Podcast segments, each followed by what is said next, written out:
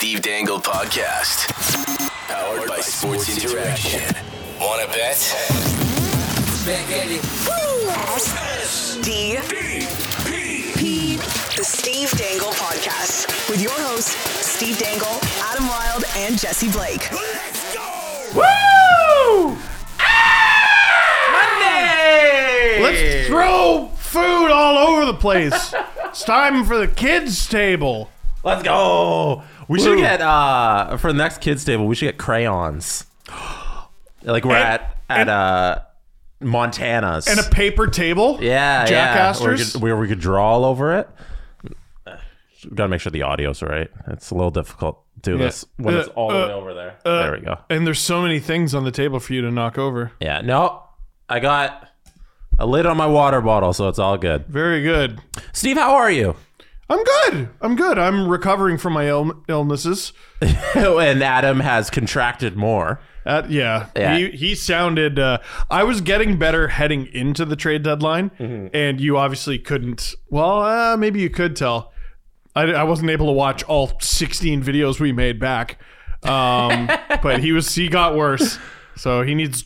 He needs drugs. Yeah. Um, I made a snowman with Leo yesterday. Okay. It was fun and enchanting. I'm glad that you got the opportunity to get out and do that because it was Yes. it was such a busy day on Friday. Like as you said, we made 16 videos. We released the podcast on Saturday of the audio all chopped together. Right. Um, hopefully you got a chance to listen to it. You would have heard Adam cough a lot.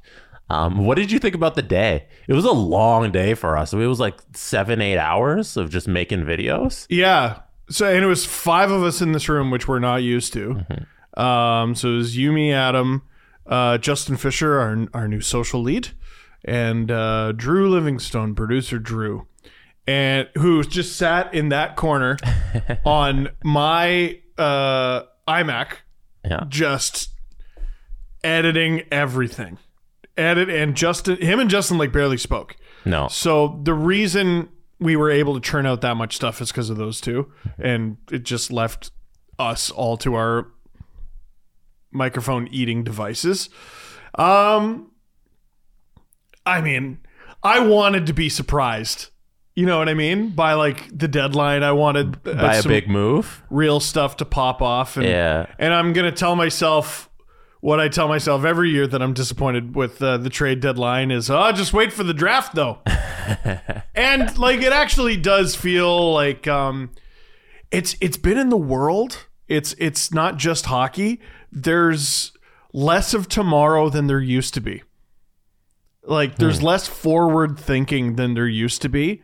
Um, like I mean, the Blackhawks and the Coyotes are hoarding all the picks in the world, and that might, you know, prove to be great for them down the line. But uh, teams are more willing to make ridiculous, crazy decisions uh, than they used to be, and it's great. Yeah. You think that has something to do with the pandemic and people realizing like, oh, 100%. we lived through this event that's only supposed to happen every hundred years. Anything could happen. Yeah. Like let's live for the now and make these trades right now and Yep. not wait for tomorrow. I just spent, uh, you know, I only get one shot at life, and I spent greater than one percent of it locked inside my house. I am, you know what? I don't need a first round pick.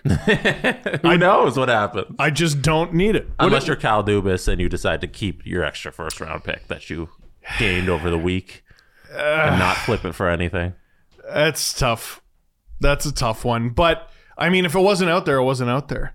Exactly. Yeah, he's not going to make a bad deal just to get rid of it, so he's not left holding it. You know, Yeah. he's going to take the pick. What did you think of the day? It was uh it was exhausting. Like I don't think I've ever had a just to create content for 8 straight hours kind of day like that before. So it was fun though. I think it's something we're going to be doing a lot more in the future. Um, especially for those like flagship events, you know, like when it's free agency day on July 1, you can expect the same kind of day out of that. Maybe we're going to mix in a little more things because we're going to have, at that point, we'll have even more hands on deck. Uh, hopefully, fingers Yeah. crossed. That's a tease for the future. We'll have Tim Hauraney doing F1 stuff. We were getting to that, but yeah, since, since you brought him up, uh, we didn't mention because it was Friday, it was trade deadline day. We launched an F1 show. It's called Nailing the Apex, Steve, which means um, having sex with someone named That's- Apex. That's not. Oof. Um, it is when you're when there's a when you're making a turn. Oh, There's there's an apex of the turn, and that uh, that gives you the opt- optimal racing line Got when you're it. going through the turn. So there's an apex. you know what I like is that I was surprised by the name of the show because in our group chat it's like we were thinking of this. Okay, we're gonna go with this, and then you launch the show with graphics and everything, and that's not what it was called. No. So I was like, oh, okay.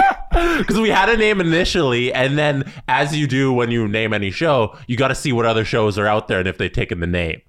And- oh, the the one we wanted to go with, there was another show that was like had a decent following that already had that, 32 thoughts. that already had the name 32 Thoughts Mm. with Elliotte Friedman and Jeff Marek. So we couldn't name our F1 show 32 Thoughts. got it. Yeah, yeah. So we had to back off and then we had to go with Nailing the Apex. So it's what is it? Smashing the apex, S- smashing smashing Apex. crushing the a, crushing pelv with the apex. Exactly. Is that what it's called? Exactly. That's it. And it's it's we're calling it a soft launch. Like I know some people were mad about like the album art because uh, I don't know. People are upset at everything.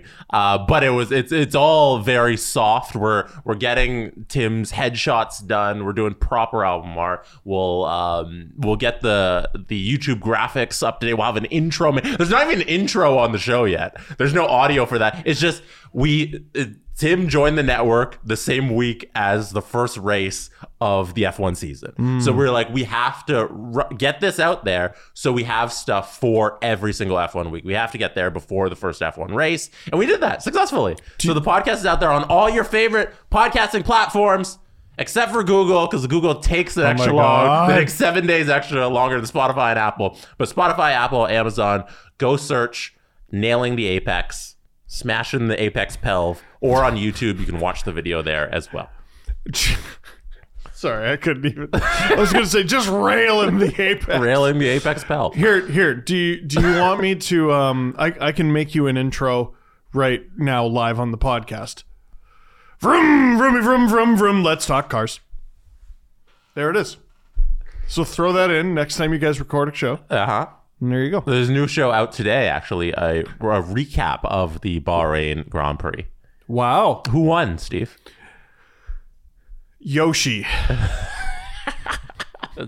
I feel like that's disrespectful to the human drivers. No, well, I don't know. He Yoshi just blue shelled everybody, Oh, yeah? and he won. Uh, he blue shelled everyone. Max Verstappen won. Oh, Yeah, but there's a, there's a curse. which I've never understood because he's obviously Max Vergoen. Oh, there we go. That's a good. one. That's good. That's good. You're on. You're on it today. Woo! You know why? The coffee's good. No, no free ads. No, no. No free ads for this delicious bark chocolate bark. Later, later. Yeah, no. Chocolate rainbow bark. It's it's fabulous. It's really good. oh yeah. It's really good. Anyway, so yeah, we launched uh, F1 Pod with Tim Hauraney. It's called Nailing the Apex. If you're an F1 uh, fan, actually, I, I keep saying it's an F1 podcast. It's a motorsport podcast because Right. Tim, if you if you're familiar or if you're unfamiliar, he is a former driver and he's also huge in IndyCar in that world. So on his episode today, where he does a Bahrain Grand Prix recap, he also talks about a, he has a segment about the IndyCar race that took place over the weekend. So if you're a fan Got of it. motorsport in general, this podcast is for you. Now, back to hockey. We're Yes. talking about trade deadline day. Very exhausting, very long, Mm-hmm. very tiresome. Saturday, how'd you wake up feeling? Uh, really good. Mm-hmm. Actually, I was surprised. Oh yeah, Adam's in our group chat. Like, I am surprised by how tired I feel. I was surprised by how refreshed I felt. Like, just you know, nothing extra weighing on your mind, and uh, something about just going to bed really tired and like actually tired. Just wee wee wee wee wee. And um, God bless Mrs. Dangle, who was basically a single mom uh, this past week. like, it was, I don't know. Like there were, oh, uh, th- there was one night in particular. I think it was the day Patrick Kane got traded, and I want to say the Leafs made three trades that day as well, and then Ekholm got traded. Well, like we had plans, like oh, I'm going to be super dad, and she's going to go to the store. Will I be super dad? And I was just like, I'm so sorry. Five trades happened. I can't help it. when you take a look at the NHL calendar, like the season calendar, those two weeks leading up to the trade deadline are probably the most exhausting weeks for the NHL media and like the NHL insiders. Because The insiders, yes. the insiders for sure, but it's NHL not me- usually like that for me. Yeah, for you, That 'cause was insane. You you usually don't create that amount of content for just NHL news in general. It's usually just God Leafs, no. right? Yeah. So it's a little different, but that's how it's going to be for you more moving forward. Yeah. Well, even even though I'm making more NHL content, it was just the sheer amount of hu- like trades that you can't ignore. They're too big to ignore and you have to yeah, we can't ignore Ekholm going to the Oilers. He might win a cup there. Mm-hmm. Tyson Barrie's out. Tyson, yeah, and like that's a big enough deal. Like you can't ignore Patrick Kane going to the Rangers. He might win a cup there. Mm-hmm. Leafs made three trades in one day. The only thing I asked for from Kyle Dubas was that he spread it out, and he didn't do it. He couldn't. That jerk. He, he spread it out decently, like O'Reilly, and it started with we we, we were talking about what did it start with. Mm-hmm. And I said Vlad Tarasenko, but I think you made a great point. Like Bo Horvat got traded before that. Yeah, and Pierre LeBrun had an article in the Athletic today, and that's kind of he he surveyed GMs across the league, and they're like, okay, is this trade deadline going to be the norm going forward, or are we going to regress back to where everything kind of happens around trade deadline day? And that's kind of where they all saw it kick off with the Horvat deal, kind of forced everybody's hand to be like, oh, things are moving. Yeah. let's get on this. Yes. So it kind of depends on like what stars are out there, and if the big star moves early, then everybody else is like, we can't be left behind. And and not every year is going to have a unique situation like Patrick Kane's where he has a full no move and a ten and a half million dollar contract, and he gets to choose where he's going to go. Like th- those players are never available. Like the the full no move, and also someone who makes double digits. Is he the first player who makes over ten million dollars to ever be traded in the cap era? That's a good question. Well, there's no Karlsson. I want to say was traded and then signed his deal with the mm-hmm. Sharks. Ekman Larsson doesn't make over that. Like I, he's the only one I can think of. Not Panarin. No, PK wasn't. PK never made double digits. No. Wow. We usually, we should uh, ask cap friendly, but that's a I think that's a good piece of trivia. Yeah, He might like- be the highest cap hit ever to be traded. I think it is. Yeah, I think it is. yeah. Because we've seen we've seen buyouts. Like what was what Yeah. were, Suter and Parise? What were their cap hits? Not it? double digits. Not double digits. Wow. Maybe not. Yeah, Damn. That's good. That's good. There's, there's Yeah. not very many, right? There's Yeah. Mm-hmm. like a I don't know a dozen. In the NHL, it's only a handful. Pastrnak's gonna increase that number a little bit. Yeah, it's- and like you got to be as good as David Pastrnak to even get that number. right. And then who's trading you? Probably not the team who thought you were good enough to give you double digits. Exactly. And so this year it seemed like there was an extra amount of stars available. Like Yes. even even the guys who didn't go, like you mentioned Karlsson, like that's still a guy whose name was in the media for so Yep. many weeks. And then you had a young guy like Chychrun who's under contract, who Yep. uh, a team is just giving up on because they don't want to win ever. Uh, in the Arizona Coyotes, and then you also had like Timo Meier, who's a, who's an RFA. RFA. That's such another unique circumstance. And then Horvat on a team like Vancouver, who you, they thought would be good, and and just all these different names. Tarasenko on a former Cup winning team, and Ryan O'Reilly, and just this year there were just so many names, and it really really forced these GMs to make these moves early. I'm I'm looking up right now Bo Horvat age, and it's relevant to the conversation. Okay, he's 27. Mm-hmm. Timo Meier's 26. Horvat is a pending UFA. Meier's a pending RFA. So you look at this huge windfall you can get for Horvat that we were all talking about, and then there's Timo Meier, and you look at him and you're like, well, gosh, we just can't do it. He's an RFA. And I think teams just sort of change their thinking a little bit. Like, okay, RFA or not, you know, and the fact that he's in his prime, he still does not fit our window. Why are we holding on to this person? Let's just trade him. And it's interesting because everyone's involved. It's not just buyers and sellers. Like the the Capitals were in on Meier, the Blues were in on Meier, the Capitals were in on Chychrun. I imagine the Blues were in on Chychrun because a player like that matches everyone's window. Um, and if you're the San Jose Sharks, you're like, well, I don't know. We just, we just don't want to sign him to that number. I guess there's all sorts of unique Like so, so that's a, a change in my mindset. Kane is a unique circumstance. Another unique circumstance is we're not always going to have a, a team that plays in a Radio Shack. The, the, the Coyotes play in an abandoned Radio Shack and are not trying to win now or for the foreseeable future. Right? Like, not even trying to be competitive. If you have a salary, we don't want you. If you are not playing hockey anymore, it's come on down. Do you have an insured contract? Come on down. Absolute. Do we have to pay you anything? No. Welcome to the Arizona Coyotes. And of course, probably the biggest factor that we're all ignoring is Connor Bedard. Yep. There isn't Connor Bedard available every year. Did you see that they asked Jakob Chychrun what it's like to play, or Bieksa asked him in particular uh, what it's like to play in front of so many fans? No. I thought it was ballsy of Bieksa to do that on hockey night, but he did it because he's that guy. And uh, Chychrun had like a kind of he had a good he laughed he chuckled and he had a good hockey answer. But he was he was like, yeah, there's a lot of fans there at, at uh, warm up uh for over for our skate you know it was, it was good to see all the fans out there I, I apologize to whoever wrote this tweet. Someone please send it to me so I can retweet it because there was there was so much going around on uh, trade deadline day. But someone goes, "Wow, Jakob Chychrun gets to go from playing in a 5,000 seat building to going to a 20,000 seat building with 5,000 fans in it," which is mean. yes it's mean They show up. Well, first of all, it's really difficult to get to, but they show up when they're winning, and they're winning. The arena is located in the worst possible location. Maybe they'd get more than 5,000 people. It's in a if they could- cornfield. if they could move the arena slightly closer to where humans are. Yeah, no, you you could you could film like The Last of Us in in the field In across Canada? the street. Like, yeah. oh, it's brutal. Ugh.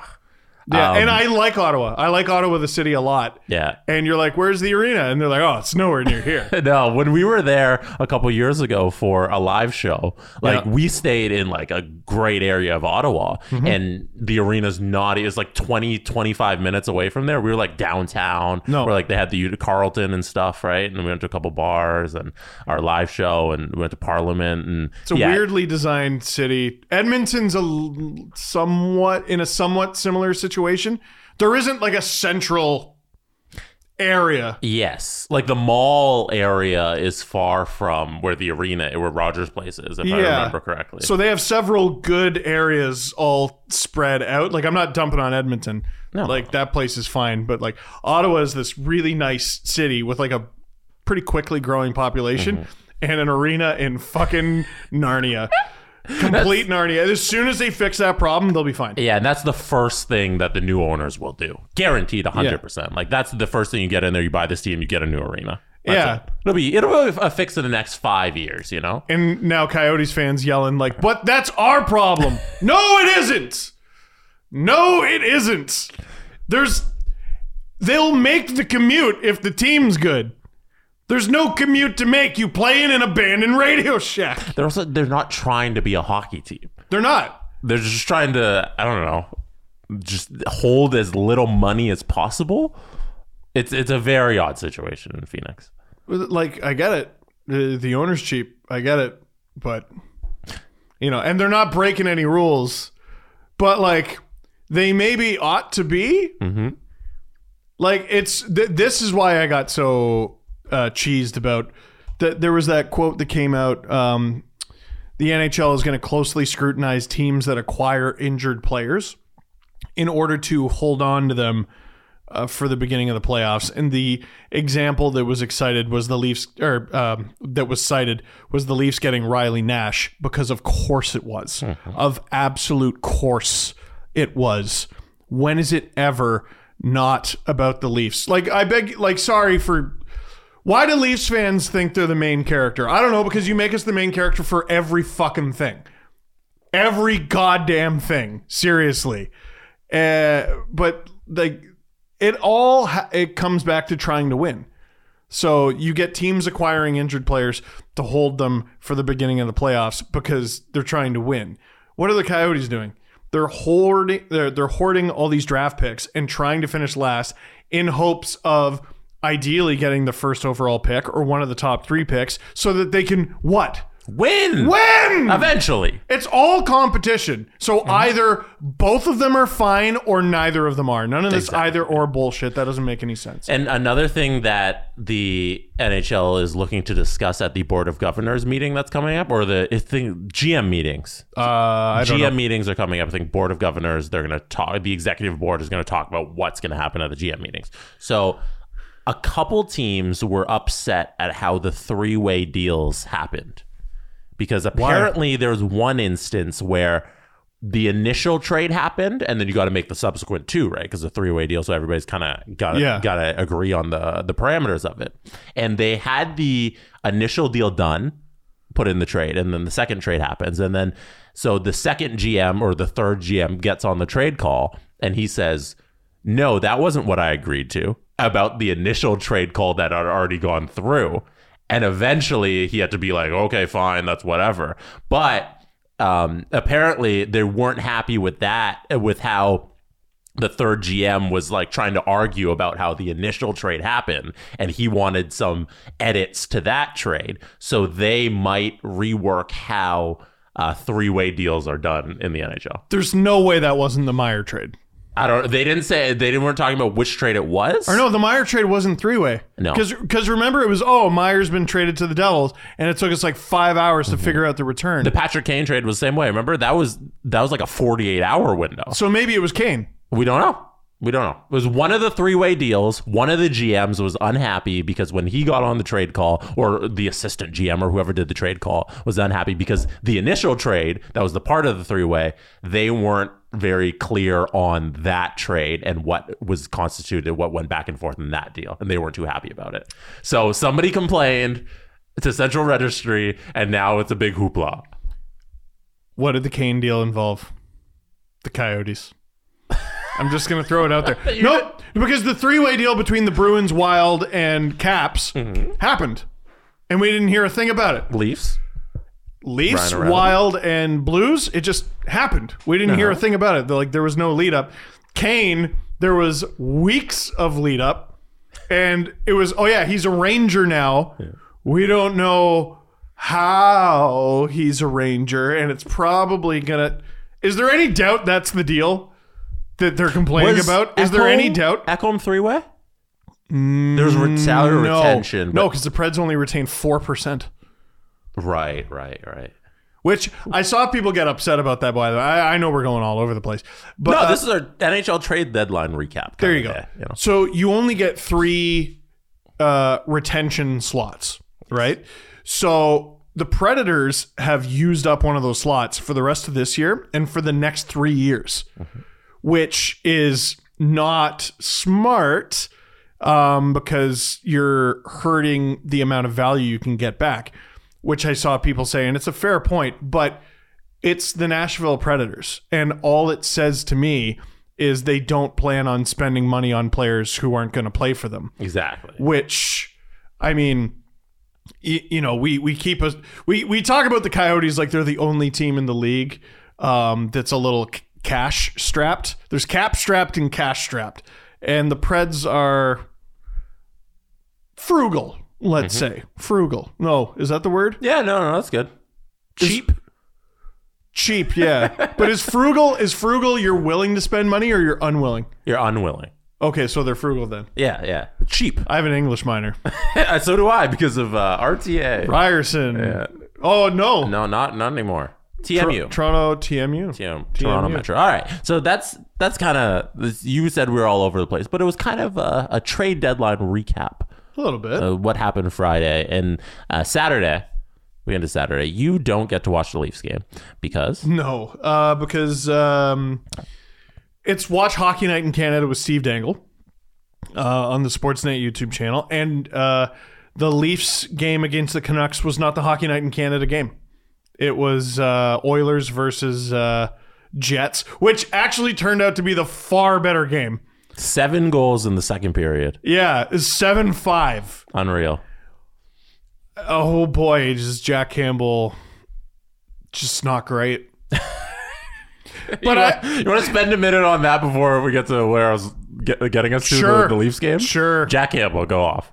well, okay, so Ekholm and it's not like Ekholm had a bad game. I actually thought he was good in a game where his team allowed seven goals. But um, wow, do they need work defensively, man? Because the first three goals, and and this, I don't know. I just feel like this isn't the the greatest endorsement of Jack Campbell, but like the first three goals against just weren't his fault. They were all deflections, um, either off of his team or the other. And then after that, he just wouldn't give a damn. He, he- or wouldn't. He couldn't make a save. He couldn't make a save. And you know, we saw it uh, when he was with the Leafs. The typical awful body language. Like, listen, it's great that he's a gem of a human being. It's great. You can't friggin' punch yourself in the head uh, every time you allow a goal Yeah. you gotta have a little bit of you gotta have a little bit of battle or a little bit of fuck it. It, uh, you know they say to have a short memory and like it's hard right like it's not like you know a bad thing happens to me or whatever and i just completely brush it off like it never did but I I mean, every professional athlete needs to have that mindset a little bit. And like, who needs to have that mindset more than pitchers in baseball Yes. and goalies in hockey? That's a good one. Yeah. right? Yeah. Well, they're two very intertwined positions. Mm-hmm. I think. Like the the pitcher in baseball and the goalie in hockey take on a wild burden compared to the other players. They're there the whole time. I mean, pitchers are there the whole time until they're not, right? But like I don't see any batter out there for 6 innings. You know what I mean? Yeah, yeah. Uh, out there. Um, and if you have a bad day, what are the odds your team wins? You know, if if the goalie has a bad day, you're probably going to lose. If your pitcher has a bad day, you're probably going to lose. If your number one center has a bad day, oh, maybe the number two center had a really good day and you're fine. Yeah, your left winger has a bad day. Might just be every game. Yeah. You know, he can go unnoticed. So like the Leafs had a lot of flaws when they were like in 2017, you know, sort of, you know, Matthews, Marner coming into their own. Frederik Andersen shepherded them shepherded them into the playoff picture and yeah, they contributed 40 goals and this and that. That that goalie got shelled every evening. Every evening. So I'm sure they look different with Jeff Skinner. Jeff Skinner. Stuart, Stuart. Skinner. Sorry, I just picked up Jeff Skinner in fantasy. Um, I'm sure they look different with Stuart Skinner and net. Um, but no goalie was going to stop those first three goals. And but that, then there were four more. that's a problem. Well, then there there's both problems, right? Yeah. Like they lost a game 7-5 where they got a hat trick from Leon Draisaitl. Their offense has always been so good, and team defense has just been such a struggle. And with Jack Campbell, when he became sort of a media darling here, in that like we learned so much about Campbell in this short time here. Like uh, every every time there was a game, he would be interviewed, he'd be on the post game, and his clips would go on Twitter and whatever, and we all talk about them. And he always struggled with that confidence thing. Anytime he lose, it'd be his fault, and he'd blame himself to the nth degree. And it seems like he still hasn't changed that mindset. And I don't know. That's it's gonna take a change if he wants to get out of this. Because, like you said, like if you allow one home run, you know that could be your only run of the game. But if you get down on yourself, you can allow a whole bunch more runs, and then your game's over. You know, it's the same thing with the goaltending. that streak, that winning streak he had in Toronto, like I kind of look back on it now and wonder how good it was for him. And like it was it wasn't a winning streak like all streaks end, right? But that streak kind of crumbled because if you remember the streak where he either tied the record or broke it, there was a game, I want to say the Leafs were up 5-1 or 5-2 on whoever they were playing. I can't remember I do it was remember this game. and they came within inches of blowing it. Mm-hmm. They won it by one goal, and it was like sort of a oof. like, and it was almost this like cross he had to bear. And then when it was finally over, it's you know, well, it's over. I lost. The streak is broken, or whatever. The the you know, first goal goes in in Game Five against Montreal. Oof. Like I wonder how much does that contribute to the second goal going in? Yeah. And then the third one. And then and like oh fuck, he was good in game 6. he was really good in game six. He was the only reason they were in game six. But then that first goal goes in in game seven. I'm like, they they don't have a shot. No, well, that entire team, that game seven, like the second Horrible. the puck drop was awful. Horrible. But like going forward, where Jack Campbell is right now, Stuart Skinner needs, I think, a little bit of runway here as the starting goaltender. We saw it in the midway part of the year. We saw it in like the the the beginning of winter. You know, Yes. Stuart Skinner got a little bit of run. And I think just it's time to go back to it. We there's enough Jack, Jack Campbell evidence here that it's not really working. Skinner's your, Skinner's your guy. It's too late in the year. It's March. It's too late. 19 games left or something. Yeah. I mean, uh, what's your drop dead date? Because you need one. You have to have one. I'd be shocked if Jack Campbell's in that game one for the Edmonton Oilers. Oh, it's a non option. There's no way. No, they can't do it. No. It's no, what I'm talking about is how much more of the regular season are you willing to use on seeing if Campbell's got it? Playing the tandem like back and forth, back and forth, seeing if which one's going to take the role. Yeah. I think it's about time to just commit.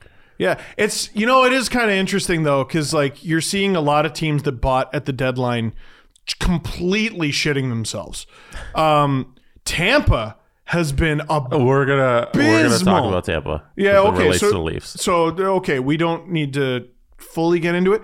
They haven't been very good. The Leafs haven't been very good outside of they, they had three games. One was exemplary, and the other two were unacceptable. Mm-hmm. Bring it up, say it. It was four one. No, the next team, Uh, Edmonton. the New York Rangers. Oh, how have they done? Not great. Oh, really? for uh, It's hard li- to pay attention to every bloody fucking. Uh, for a little bit there, they were winless with Patrick Kane, and then uh, they managed to uh, eke out a win versus Philly, which was good. Actually, no, the Philly the Philly win in OT was on Wednesday night, so they wouldn't have had Patrick Kane. no, I don't think so. So yeah, since they've acquired Kane, they played Ottawa and Boston 0 and 2. 0 and 2 with Patrick Kane and 1 or 1 and 2 uh, and since the trade happened, you Okay. know, since the Wednesday. Not good. Yeah. Not good. So, so, and lots of high scores. Tampa's had a lot of high scores. Leafs have had mm, a little bit of both. Um, Edmonton has had some ridiculous high scores. You're kind of seeing a, a little bit of October hockey here. Um, and no, but the, the reason October hockey rules is because defense doesn't exist yet.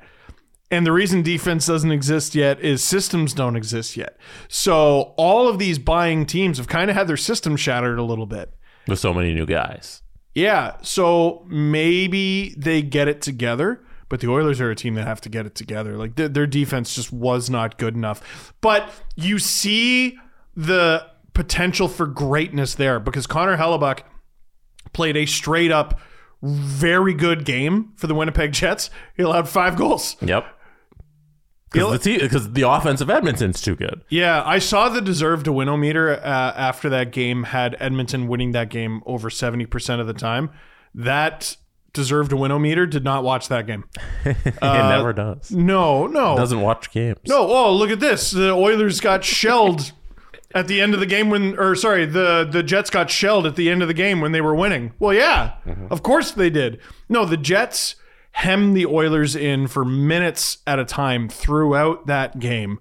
Uh, outshot them greatly for the majority of that game. Um, you know, there were times where I was like, fuck, Campbell's hasn't been good enough and he's also the reason they're in it you know him and the guy who scored a hat trick and everything Yeah, Leon. Yeah they just it wasn't their best work No. All right, let's. Um, we had, it's half an hour into the show. We haven't Is talked, it? we haven't talked about the Leafs. wow So, Okay. uh, and that's going to continue because we're going to take a break. We're going to do a little sports interaction. Woo. We're going to talk about some bets, and then we're going to come back. Leafs Canucks. no You can bet that with David Bastel. Brought to you by Sports Interaction. Get in the action and make a play. 19 plus. Please play responsibly. David Bastel's here, everybody. SportsInteraction.com slash SDPN. Now, David, today you have for us the Eastern Conference odds for who's going to represent the East in the Stanley Cup final. This is correct. Yeah, you know what? We've rejigged the odds just because, you know, trade deadlines come and gone. So this is basically the roster unless there's injuries, sorry, uh, or anything else that happens to some of these teams uh, in playoff positions. Hopefully, it's not that serious, by the way. Yeah, I agree. Yeah, exactly. We never wish that, but but right now, and it's no surprise, guys, the Boston Bruins are the favorites too. I, I know I'm making news on the Dangle podcast today, uh, but you the know what? Bruins are good. Doesn't mean they're going to be there for sure at the end, and of course, there's always the dark horse picks too. So. Give me, uh, give me some numbers, guys. Give me some teams, and I'll give you some numbers that correspond. I mean, I I I want to hear what the other two Atlantic teams have. What do the Leafs and the Lightning have compared to the Bruins? Okay, so the Bruins are a three-two-eight. Okay. Uh, the Leafs are a six-two-six, and the Lightning are a nine-six-four. Ooh. Wow. Three the, the three teams are in the top five of the Eastern odds. The other two, Carolina comes in at number two. The Devils come in at number four. So it's So- in it's in that realm. Bruins, Hurricanes, Leafs, Devils. Top four teams most likely to make it to the Stanley Cup final. My Rangers are number Yes. five. So I Mhm. you got to count that as a dark horse. Yeah. What do you Beats have? What do you have? one, nine to one roughly. ish. Yeah. almost nine to one ish. Yeah. What do you have for the non-guarantees? Like like the teams that like I want to know what you have for Ottawa, who's not even in a playoff spot right now, but they're hot as a pistol. Well, you know what? That's that's not bad. Pretty good value pick right now. Ottawa is a fifty-eight. Oh so my Fifty-eight gosh. times your money. Come on. I, I don't know. That's worth a toonie. Yeah, even even a team like the Penguins, you know, that could always catch fire and do some damage. Yep. Maybe. was not bad. Yeah. Who, are you, who are you going with? Probably not 58. who well, are you going with? The Leafs because I'm sad and I hate myself. See, I looked at I looked at the team like the Islanders just because they have one Yeah. of the best goalies in the world, right? That's a I'm not pick. saying this Islander team up front is going to sit there and knock off the Bruins or the or the or the uh, Hurricanes, depending on where they kind of sit in that wild card one spot. I'm guessing, but man, Sorokin Sorokin might be the best goaltender considering what he has in front of him compared to what uh, Ullmark has in front of him, kind of thing, right? Right, right. Just saying. Yeah, you think about what it, what they're doing with that roster. That can't 35 to score 1 goals. 35 to 1 the islanders So, 35. That's a team that what is it? Two years ago, Eastern Conference Finals, yeah. and the, and the year before that. Like that's I, I look at Ottawa and I look at the Islanders because the other Eastern teams are so bunched up and close together. Mm-hmm. You might They as are. well take a shot with those guys. Yeah. Yep. And like we, I think the correct pick after all of this conversation is Toronto Maple. just go with the Bruins. I don't know who's beating them. triple up your money right Right? triple up your money Three, still three to one if you get it this early. Not bad Yep. on the best team in National Hockey League. Uh, the problem is because I bet responsibly, I won't have enough money left to bet on the Bruins because I've bet it all on the Jets. oh, welcome to supper tonight Yeah. Come here for 5.30 Thank you, David. That's sportsinteraction.com slash SDPN. Get all of your betting needs there. see you guys soon We have breaking news. Manscaped now sells beard products. Woo! That's right. For your face. Manscaped is once again revolutionizing men's grooming with the brand new Beard Hedger Pro Kit. Are you an oil guy? Your beard. Oh, beard oil. Yeah, yeah. Manscaped mm. it actually comes in the kit. Well, there you go. The new kit has Manscaped's beard oil, an essential piece for your main facial accessory. No one wants a guy whose beard is brittle and dry. Or So facial makes mane. it makes it like soft and mm. stuff. So it's good. For smooches. Uh, now you can finally use the Manscaped products to make your drapes match your carpet. Right. Did Adam write this? your drapes can match your carpet by going to manscaped.com and using the code Dangle. DANGLE for 20% off and free shipping.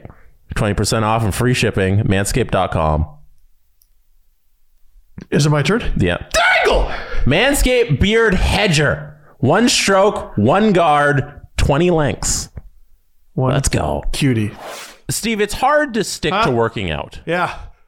Would you found that like having your Peloton makes it easier to stick to working out? It makes it hard to stop. Is what it does. Because you, you just keep going? I'm just I'm on it. Like even when I'm not on it, I feel like I am. Uh, what are your favorite uh, classes that the instructors have? Um, I do like the instructor classes because they keep you honest. Um, but sometimes uh, what I actually prefer to do is um, uh, I like to ride like through the countryside. So you don't have to have an instructor class. You can just listen to music and like go through the Scottish Highlands. Which is nice. You can you can you can like go in the in the tropics. You can go in the desert. You can go wherever you want with Peloton. And we, we you have a Peloton bike. We all know Peloton has bikes, but they're much more than that. They also make treadmills and have a ton of other classes like yoga, strength training, HIIT, and boxing. High intensity interval training. That's what HIIT means. So you can try Peloton risk free with a 30 day home trial. New members only, not available in remote locations. See additional terms at onepeloton.ca slash home dash trial. That is onepeloton.ca slash home dash trial. I'm exhausted. We made you wait over 30 minutes for the highlight of the show, and that is Kerfoot Matthews Marner. Let's go! Is nobody's happy about it. So the the line From the fourth rushes. line to the first line, Alexander Kerfoot. The well, from the first line to the fourth line is Michael Bunting. Here are the Leafs line rushes today at practice, mm-hmm. and this just got out, so my reaction is authentic. So Tavares is listed as an extra, and O'Reilly is absent. I don't read into that at all. No. Tavares got his shit rocked. O'Reilly probably got his finger broken. I, I guess we'll learn more about that later. Your lines are Kerfoot, Matthews, Marner. Go directly to jail. Jarnkrok, Lafferty, Nylander, that's fine. Lafferty's a placeholder, that's fine. Aston Reese, Kampf, Acciari, Bunting, Holmberg, Steeves. Michael Bunting Oof. is playing beneath Zach Aston Reese. I get making a point. And like listen, he hasn't been good enough. Yeah. He, he his game really got away from him. Then it was trending in the right direction, and it's gotten away from him again. Mm-hmm. Ker- Ker- uh, uh, Kerfoot, I'd sooner give it to Jarnkrok. I'd sooner give it to Aston Reese because with Jarnkrok and Aston Reese, we at least haven't seen it fail. We've tried this many times We've before. tried this. Kerfoot was never the answer at first line left wing.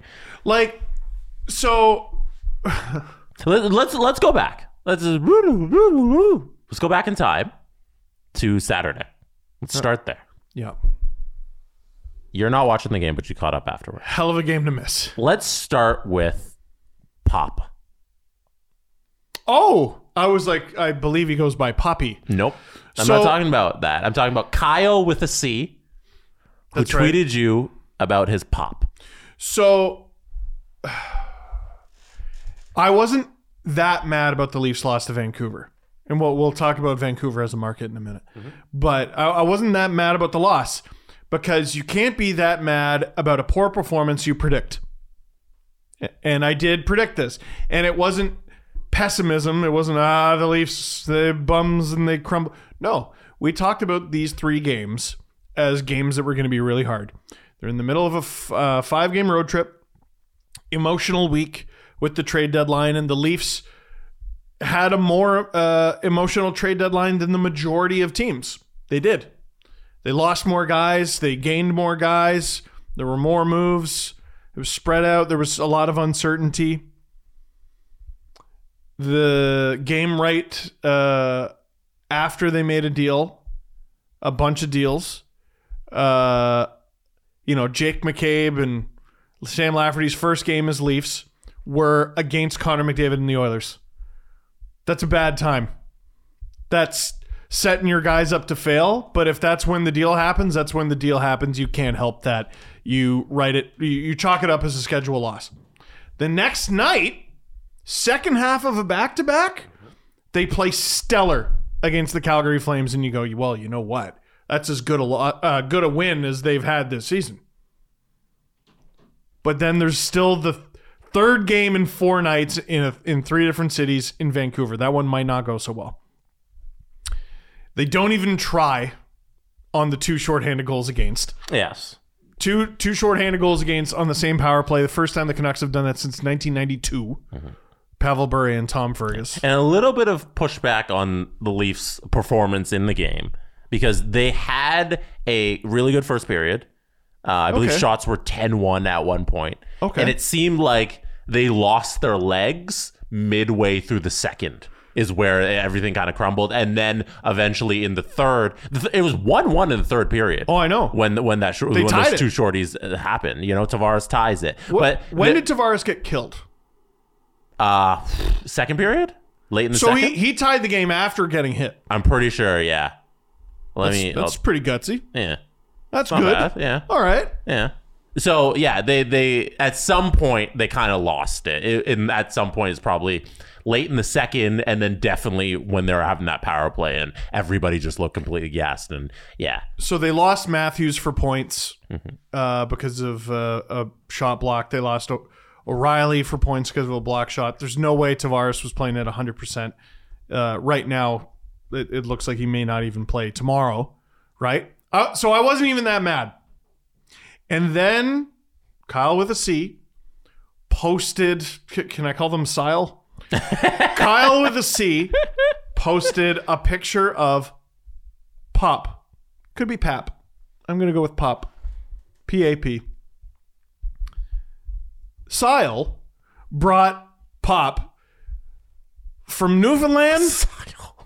Kyle brought Pop from Newfoundland to Vancouver at 84 years old for his first ever NHL game to watch his Toronto Maple Leafs play. He had the shirt with the Leaf logo that said first NHL game, 84 years old, March, whatever, what, 4th, 19, uh, pff, to 2023. Sorry, my birthday is March 12th, 1988. I've, I've only had to say that date in my life a thousand times out loud. And they do that! So then I was mad for Pop. I haven't heard anything from the Leafs organization yet. Do you have, do you have the photo on the screen? Pop, Pop's on the screen right now. Yeah, I haven't seen anything, and I didn't directly ask for it in the video, but the Leafs organization is usually very good with this sort of thing. They know what they have to do. They know what they have to do. They need to do right. They need to make right by Pop. He's got to go to another game at some point. I don't know if that's game one of the playoffs or game three. I don't know if that's another game this regular season. I don't know if it's a game next season. You got to do right by Pop. He's never been to a game in your building. That can't sit. That won't stand. That won't do any of those things. The Leafs have to show Pop what they're capable of because that cannot be his lasting NHL and lasting Toronto Maple Leafs experience. It's unacceptable. Right. Because you weren't mad about the loss, but then this reminded you that, hey, those kinds of efforts aren't acceptable any night. You know, No. where where you complete your lives completely die and you s- stop trying in a hockey game. You know, you want fans who go to games, fans like Pop, to see the team give their maximal amount of effort. Yes. And that's every night. Yeah, Every night. night in, night out. Every night there might be an experience like that. Right? And listen, you're not going to win every night. Yeah, you're not going to play your thing. You're best not game every night. to win every every person's first game. You No. know, they can't win all 82. You're just asking for effort. Leafs lost the first game I ever went to. I didn't. I don't hold it against them. I don't know. They've won some games that I went to as well. Mm-hmm. But it was a close one. They were down 3-1. They tied it and the game-winning goal. Ironically, here's here's what Pop and I have in common. The first Leafs game that we ever saw in person, the game winner against the Leafs was shorthanded. Oh, Oh no! Uh, Sergei Fedorov scored a shorthanded goal to to win the game for me. Isn't that weird? That my experience was Sergei Fedorov scoring the game winner, and for him it was like JT Miller Yeah, for him it should have been like or whoever. I like don't Bobby remember. Orr. You Yeah. know? yeah. Yeah, S- yeah. Stan Mikita with the game winner. Nope. JT Miller or whoever. Oh, pop. Oh, Pop. No, they have to do right by Pop. Yeah. That's trash. Fly him in, give him the whole experience. I'm not asking you to do this for every fan who goes to their first game and has a shitty experience. I'm asking you to do it for Pop. Specifically for pop. Matt Murray Fine. thought he was okay. Yeah. And that one save on the breakaway, the two on one, where he had that kick save. There you go. kick save and a beauty. Um, and then the two short-handed goals, it's a two on one. Can't really blame him. The other one, it's a breakaway for JT. Can't really blame him. You know, it's hard to pin any goal on Matt Murray, but he looked good in his return. Give your goalies a shot, man. Like this is I get most mad at like Samsonov especially um, when he just gets beat point blank. But in a crowd, like when the other team is set up, the Leafs do a great job in front of both those guys. They they do a great job in front of Woll, great job in front of Kallgren, great job in front of Murray, great job in front of Samsonov.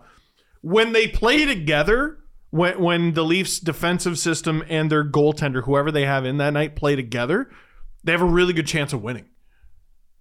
They didn't play together in this game. Are you worried at all after what you saw No, and seeing the line rushes for today? Kerfoot up on the first line. I so uh, I would like it. That, seeing Kerfoot in that line rush does make me want to retract something. Um, you know, so the debate that we're having in Leafs Nation is a hypothetical scenario. Let's say the Leafs lose in the first round again. And just like last year, it's a seven game series. And just like last year, it's really tight. And just like last year, you lose by one goal. Does Kyle Dubas deserve to be extended? Decisions like this make me lean towards no.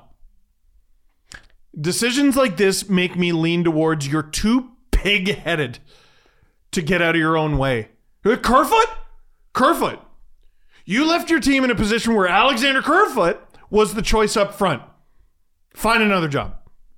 I'm I'm sorry. Like, yeah, but I gave you this, I gave you that, I gave you that. You gave me a team with Alexander Kerfoot on your first line. Get out of here. Get out of here. That's not good enough. You know, well, we acquired this guy, we acquired this guy, we acquired this guy. You gave me a team where Justin Holl is Morgan Rielly's defense partner. Get out of here. Find another job. You got to do better than that. Everyone can see it. And there are numbers that uh, look favorably on Holl. There's a lot of numbers that don't. Like he's not um, this this guy who's uh, who's um, like unanimous amongst the analytics community. Uh, the analytics community is not a hive mind. Um, you know, like I've seen Cam Charron, who did work with the Leafs for eight years, talk about how good Justin Holl is, and he's got the numbers to back it up. And then there's Rachel Doerrie, who's like all over our Discord these days, uh, talking about how uh, Justin Holl just ain't it. Yeah. Ain't it? And like it's funny because actually since the deadline, he's churned out some pretty good performances. But on paper, Kerfoot on your top line and Holl with Rielly, they're both unacceptable. Yeah, even even Morgan Rielly lately. I know it's the conversation's Horrible. not really about him, but like Horrible. the find the, the fourth goal and him just trying to forecheck and losing a simple battle along the boards which leads directly to a goal. He hasn't was been good enough. He hasn't been good enough. No, it was it's been very ugly play from Morgan Rielly and the Dubas conversation's interesting because I don't think they should leave it up to whether the playoff results. I think there's enough uh, of his resume here that he probably he deserves an extension. Yes. at least a couple, like a one plus one or something simple, to where he can come back. And I think it's it's a little unfortunate if it was left up to, hey, you win a first round, you get a contract. I think that's a little tough on him, but these the team's one player short if Kerfoot goes into the playoffs as your number one left winger. Matthew Knies. So you're gonna have the rookie play where?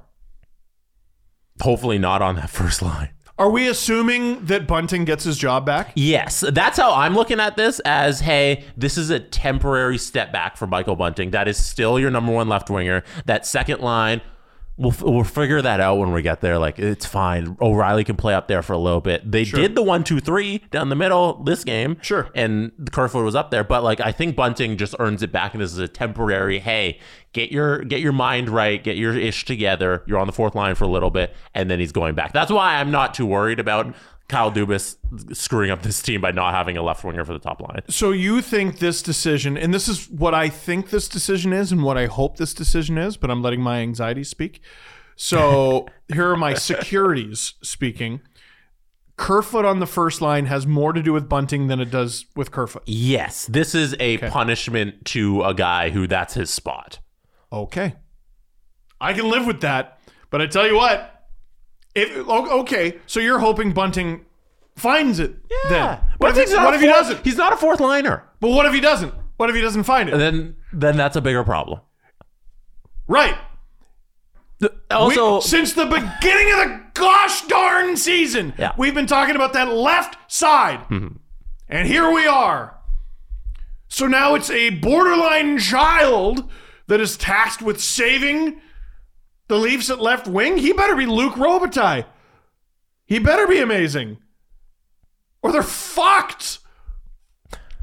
I don't think either that the way Bunting is playing now couldn't suffice for the playoffs. Like I don't think Bunting I wouldn't have demoted if I'm Keefe, I wouldn't do that. I don't think the way Bunting has been playing lately is like so egregious that he needed to be moved out to the fourth line. Well- I was pretty shocked by the decision. You know what, though? His first season as a Leaf, he was given a role in the top six. I don't remember where. I don't remember who he played with exactly. But he was given a role in the top six. He got demoted to the fourth line. He scored, and if you go back and look at the the celly, it was just pure relief that he scored. He play, he played a small handful of games down there in the fourth line.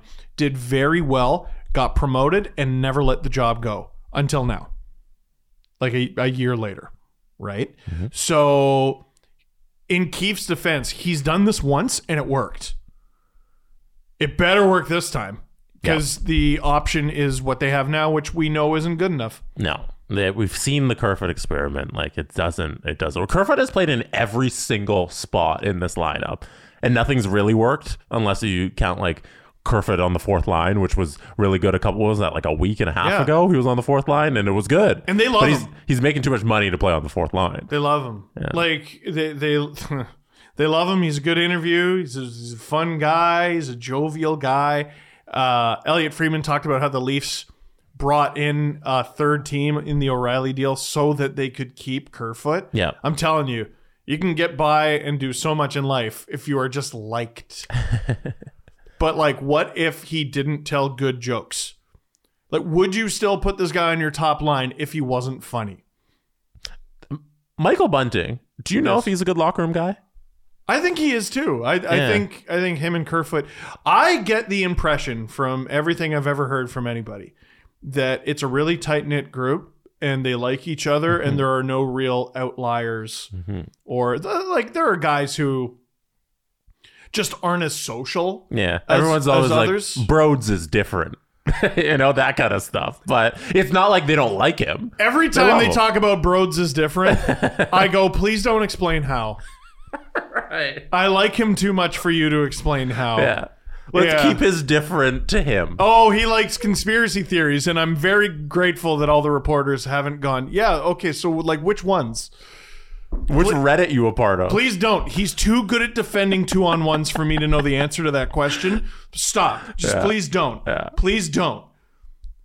There's a reason he was in a total of like zero scenes in All or Nothing, the Amazon series. Yeah, because I, I, don't, I don't know. He's too good at defending two on ones. He's too good at stick checking for me to know the answer to that question. Yeah. No, but I get the impression it's a really tight knit group. That's all. That's all we've ever heard is that everyone in that locker room likes each other. part of me uh, like wonders like would they be better if they disliked each other a little bit like do, do we think the lightning get along all the time you know uh, nathan mackinnon and jared bednar screaming at each other mackinnon falling off the bench like you don't need to all like each other Yeah. to succeed You know, Uh, we've all worked on group projects and, and stuff at work with people that aren't our favorite. And, you know, but you have to succeed because you all get the same mark. It affects you. You know, you might not be rooting for the other guy, but like I'm I'm sure which what, what are you pulling up on the screen? What's this now? It's Steve. Oh, sorry. Uh, keep Sorry. going. I'm doing my thing. Sorry. I'm preparing. I'm preparing about where we're going. Like for example, Jesse and I make a good show. we hate All right, each other. listen, since you already distracted, Viscerally. We can get to it because it's, Yeah. about, it's about what we're talking about. We can we can talk about the lightning now. I think they're I told both. To to answer your question, I think they're both guys who keep it loose in different ways. Right. So the Leafs, um, not struggling, but you know we we know where they are. We'll see what happens with New Jersey. Uh, is that Wednesday or Tuesday? Tomorrow, Uh, Tomorrow, Tuesday, yeah. Tomorrow night in New Jersey. We'll see what happens. Hopefully they rebound. But what It's on happened the with the. Lightning uh, over the weekend directly affects them because that's going to be their first round matchup. And Saturday, the Lightning play the Buffalo Sabres. They lose. Not great. In that loss, Jon Cooper benches Stamkos, benches Point, benches Kucherov. Points. This is what Jon Cooper says about that benching. Um, well, you know, as coaches, you got to put your team in the best position to win. And, you know, 99.9% of the time, those guys give us the best chance to win when they're on the ice. Just felt in the third period uh, they weren't giving us the best chance to win. And, you know, this this team's been unbelievable for a decade, and and you, know, you take the three finals. Well, there's a reason a lot of that's happened. We have a set of standards here that everybody adheres to, and it's not pick and choose. It's everybody, and so um, it's. Uh, that's how it was for today, and like I said, those those guys are an extremely important part of our team. But you know, for 20 minutes tonight, it was. Uh, thought the other guys could get it done, and you know what? They almost did. You, you talk so much about the faith that you have in the room. So that's such a key point. Is they did almost come back Yeah. in that game, and as a result, Cooper was getting praise for that. You know what? I thought the other guys could get it done, and they almost did. And people are going, "Look at Jon Cooper, experienced coach, been around the block. He knows what he's doing. Great job." And they follow it up with probably their worst game of the entire season. It was brutal. A six nothing loss to Carolina on Sunday afternoon. And if you watched any part of that game, none of it was close. They had four shots after 40. Yeah. It was I'd like they didn't show up for the game at all. And I wonder, is it a message to the head coach? Being like, you don't think we're good enough, look at us play? Ah. like I, I think they're too much of a competitors to do that, but it's always in the back of my mind. It's like, hey, are they not showing up because they're upset at Jon Cooper? I oh boy. You got to show up with a certain fire in your belly. Like it's isn't it funny that Eric Lindros talked about this a week ago? He talked about this less than a week ago, sitting in that chair right over there. The coach always looks like a genius. You it's a win-win. Either the players show up or they don't, and you were right for benching them. He wasn't right about that though. He wasn't right about that because it's either the players show up, uh, and you're the reason they showed up, or they stink. And it's like, well, of course he benched them. They stink. He benched three players we know don't stink, Yep. and they stunk, and now they still stink. So now whose problem? Whose fault is that? Then, right? Listen, none of us expect Kucherov, Stamkos, and Point to be bad for long. They'll probably come back next game, win eight one. We'll see. They play uh, Philly on Tuesday tomorrow night. I mean, is that what the doctor ordered or what? Exactly. You know what I mean? Um, but they've lost. uh, Is it five in a row? Uh, let me double check. I don't think it's in a row. A couple in overtime. They haven't been doing well. They've allowed a, a lot of goals for a team with like Victor Hedman and Andrei Vasilevskiy, and now Hedman's hurt. Only two in a row. They are two, five, and three in their last ten, though. okay, good enough. Good enough. You know what I mean? Now, weirdly, because the Lightning are just wired differently than every other team, if Hedman is out, it might actually help them just because when guys get hurt, the Lightning tend to It's almost like a fuck you to nature. Like like they're just like, all right, you think you can hold us down? No, we're gonna win with two guys you've never heard of. Yeah. Ah, They look at it as a challenge. they they look at it as a challenge and they've rose to the occasion each and every year right each and every time uh, that that happens but uh, you know they talk you talk about teams peaking at the wrong time they're uh, shitting the bed at the wrong time No regulation wins. No wins in their last seven. So they have two, one, so what do you call that two. it's a losing streak They have two OT losses, so they have two points in their last seven. That's brutal. Last win came uh, February 21st versus Anaheim. It was a 6 1 win. that's got to be their worst stretch of Oh, hockey no, they uh, they beat Detroit uh, on the 25th. My bad. okay So there you go. but that's got to be their worst stretch of hockey in like what four years Oh, yeah. It's not great. it's pretty bad I because Jon Cooper has has a reason to do this, right? They're not playing well. Those three those three stars. He's trying to get them going. Does this hurt? I, I assume it doesn't hurt their confidence because they are star players. They'll bounce back. Does this bode well for the Leafs to see this their opponents reeling at this late in the season? I think it helps show that the beast bleeds, sort of thing.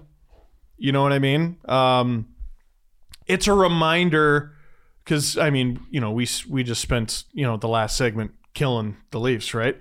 But it's a reminder they're not the only team that goes through this. They're not the only team that struggles, and the Lightning are struggling right now.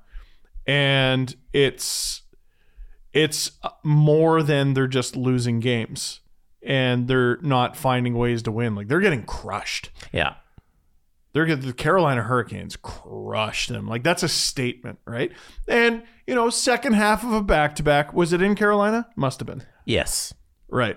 Yeah. So it's a statement game. A little bit of a little bit of a fuck you. A little bit of uh, the Hurricanes taking advantage uh, of a tired team. Uh, the Lightning are wired so weird though, because like maybe they're like, ah, fuck it, we'll give you this game. We'll go for a little public skate. You know, we're not there to please your fans, and we'll, we'll you know what? It's March fifth. You take your two points, go be fat and happy some, somewhere else, and we'll we'll be back in the spring to fuck up your good time. I want because they they know how to turn it on any moment when they want to. They can be amazing, and I wonder if yeah they come with that mentality on a Sunday afternoon where it's like we don't need to wake up for this. the the the hockey news uh, people of power and influence for the third or fourth straight year have omitted the most influential person in hockey over the last half decade Kenan Thompson Why? Why is Kenan Thompson supposed to be on that list? because the tampa bay lightning got embarrassed by the columbus blue jackets Yeah. they had a couple months to let that fester and get over it You mean when they got swept? Yep. As the President's Trophy winners? Yep. I believe. Yeah. And then at the NHL Awards, Kenan Thompson embarrassed them in front of Oh, yeah? all of their peers. And they were Why do not remember those? they were not in on the joke. Remember that? Mm-mm. You don't remember that? no. He made fun of them. Okay. And they were not they weren't into it. They were not playing along. They were not playing ball. And they from that moment on they said, "All right, fuck you to the entire league. Won back-to-back cups, Yeah. uh, triple Stanley Cup final Yeah. in a row, and they might just do four. Like, I they're, you know, the the Tanner Jeannot trade is illogical. Any other team makes that trade, we make fun of them, but it's the Lightning, and we're all afraid to because it might just work. It's interesting to see some cracks in a team that has been so good over the last three years. So I don't know if anything comes of it. Like I don't know if we get to the Leafs Lightning first round game one and we still we're still like, oh, what's going on with Tampa? Like I think they probably turn around in the next Probably. four weeks as we lead up to the playoffs. But it's something to watch. Yeah. It's very interesting to see. Jon Cooper speaking out like Jon Cooper making headlines during the regular season in moments like this. I don't know. It's something to watch. It's far more noteworthy that they've been bad for the better part of a month than they had a bad couple days. Steven, before we get to trivia, Uh oh. there's one piece of audio I just need to play for you because this fan base is absolutely livid at what happened on Friday. And what happened on Friday for them was absolutely nothing. The Philadelphia Flyers. Mm, after Friday came and went, and Chuck Fletcher decided to do absolutely nothing, the Flyers booed him at their town hall that they held on Saturday. So the season ticket holders, way! the season ticket holders, all got together in in the at the at the arena or wherever they held the town hall, and they got to talk to Chuck Fletcher. And this is what happened at the town hall.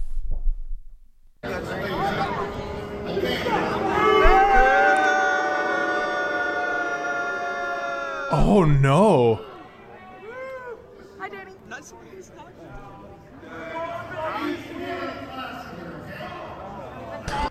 Keep it classy. Did you, did you hear that? You're in Philadelphia. Learn your fans. This has always been your problem. You just don't get it. Give them what they want. Give the them- season ticket holders collectively booed their GM. Which, by the way, they're booing ownership. As we suspect that Chuck Fletcher doesn't have much say in some of the things he does. Yeah. Correct? Yes, no, because every day Chuck Fletcher walks in and he's like, So, if you look at the board over here, you can see that we're acquiring. No, he's a marionette.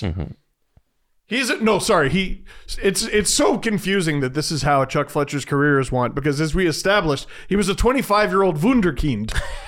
You mean his his uh, parentage got him a job at Well, I did not No? say that. Okay, okay, okay. You know, for you to essentially call him a nepo baby in front of everybody, Uh-oh. How dare You you? said the words. How dare no? Oh, you so, did. So there's this. It it's a complicated situation with Chuck Fletcher because there's a bunch of people we suspect in the higher echelon of the Flyers organization who have their hands on what goes on there. It Yes. is not entirely him, and and with the with the ownership situation, it's it's owned by Comcast, the mm-hmm. the television company.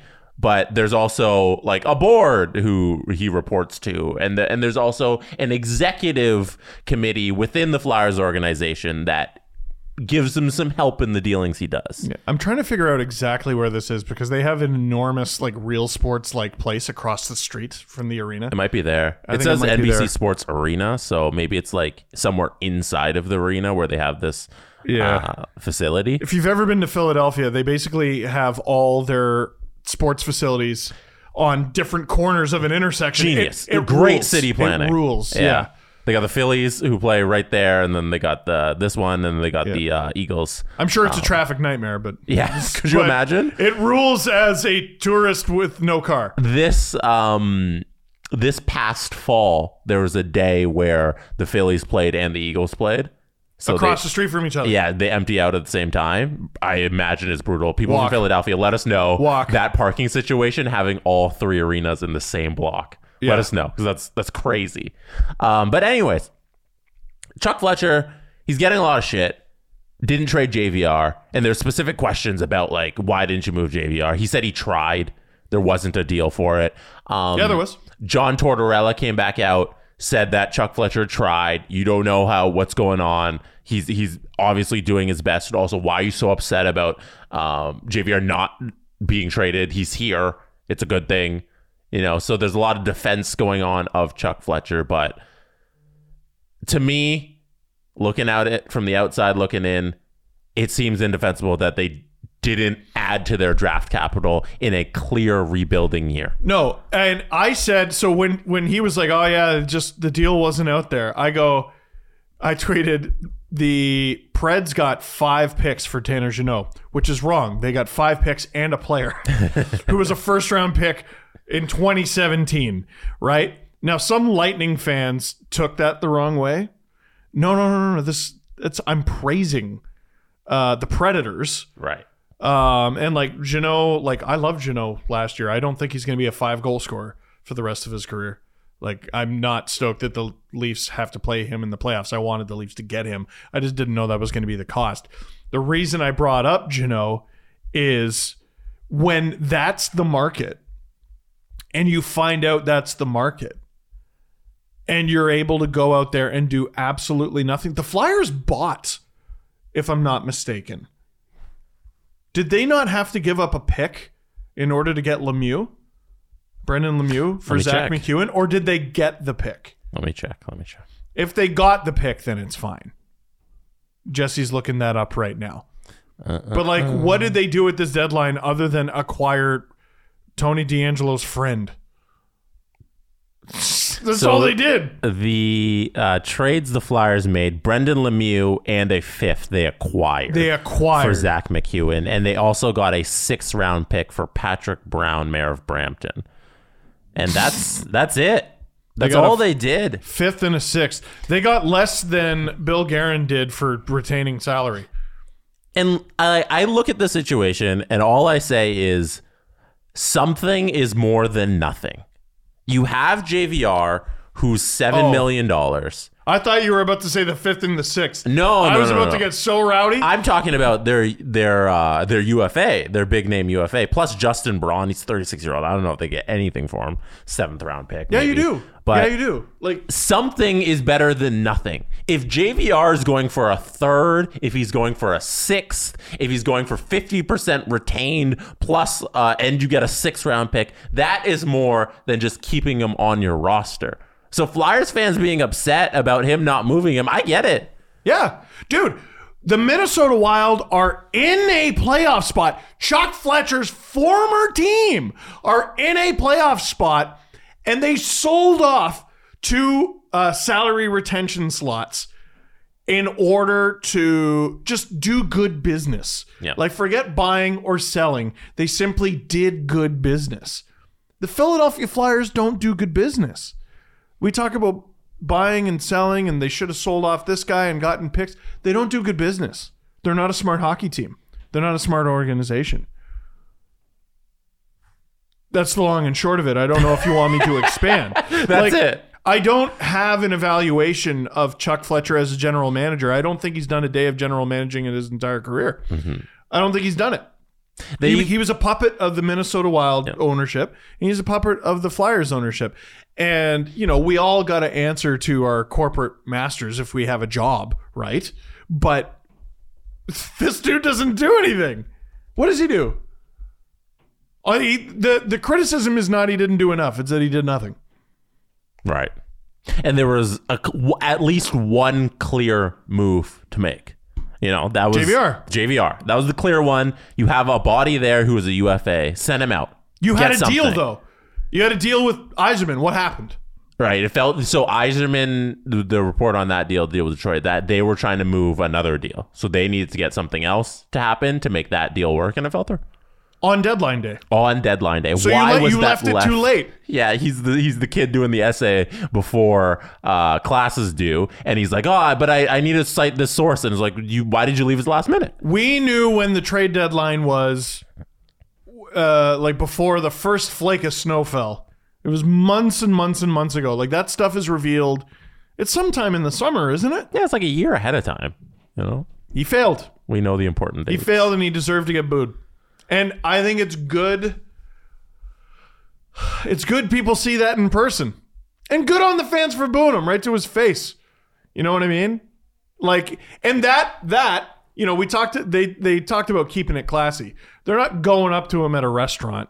no, this is their event to do that. This is a Philadelphia Flyers event.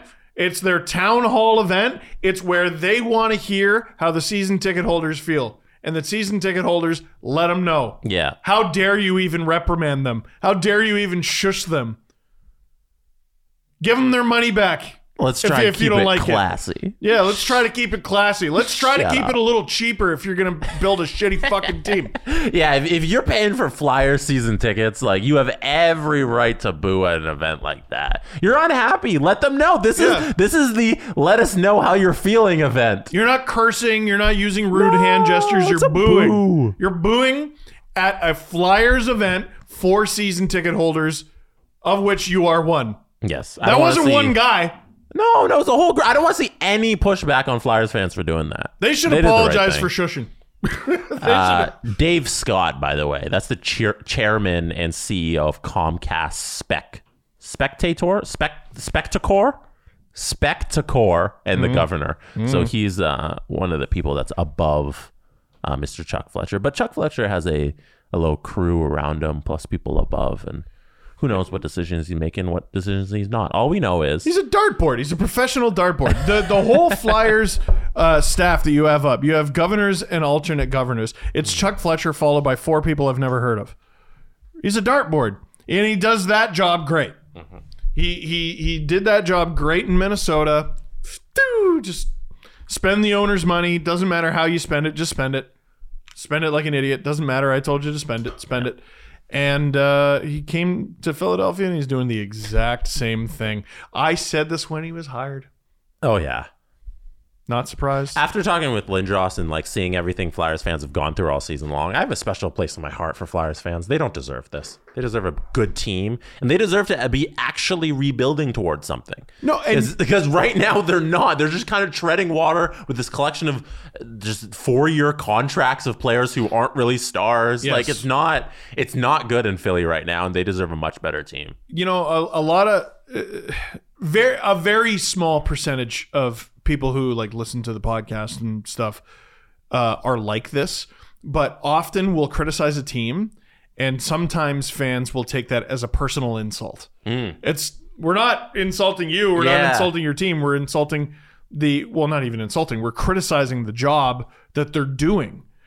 Um, we hammered the Flyers from the moment the season started uh, onward, and didn't hear a peep. Like it was, it was Flyers fans like, "Yep, correct. Yeah.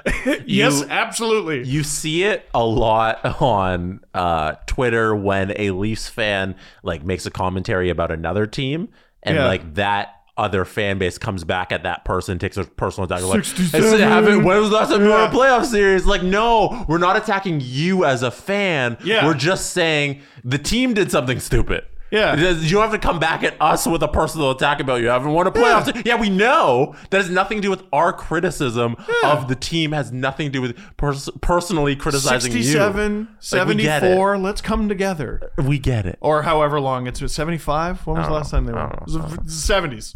Last thing, I'm gonna hit the press conference button because Adam's not here.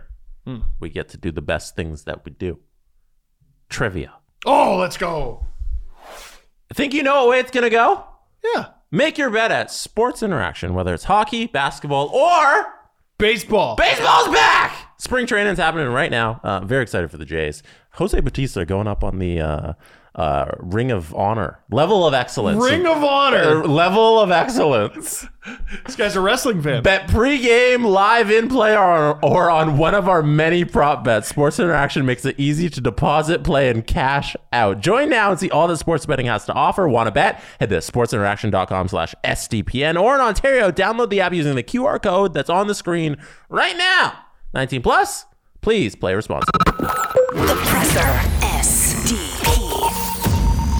The Steve Dangle Press Conference. For my first trick, I will drink that entire mini keg. Nobody can see that. No one can see that? No, no. I want There's definitely not a giant keg of beer on the table to the left of me. All right, so today I have two things for you. One, somebody named Doshi on our Discord Okay. In a the trivia questions channel where we, you ask specific questions about trivia and they throw them. I was brow perusing it today, and Doshi had something that I thought was absolutely mind blowing, and I'd never heard heard of this player or this weird rule. I'm gonna ask you a trivia question, then we're gonna get into what the correct answer is. Okay. I just want to see if you know it. Who holds the record for the largest cap hit in NHL history? Cap hit. Cap hit. I gotta make sure I pull up the So answer. obviously, this is salary cap onward era. yes. Because like highest salary, I want to say it's either Fedorov or Sakic. It's like 17 million. It's wild. Yes. This is cap hit. Highest cap hit. Yes. It's gotta be a player who was bought out. Has to be mm-hmm. because it couldn't just be Connor McDavid, right? Sure. I don't think I'd be asking it if it was Connor McDavid. It's a little too simple. Is it Ryan Suter? That is incorrect. Is it Zach Parise? That is incorrect. The highest cap hit. Yes. In NHL history. Can I get a clue? Uh, sure. Until like I figure it out. Like I obviously Yeah. just don't know it offhand. This player played for the Carolina Hurricanes. This contract was signed by Jim Rutherford. Like Joni Pitkanen? Like, No. I don't. Uh, no, and like he would have. He was injured. no, no, no. Highest cap hit signed by Jim Rutherford to the Hurricanes. Yeah.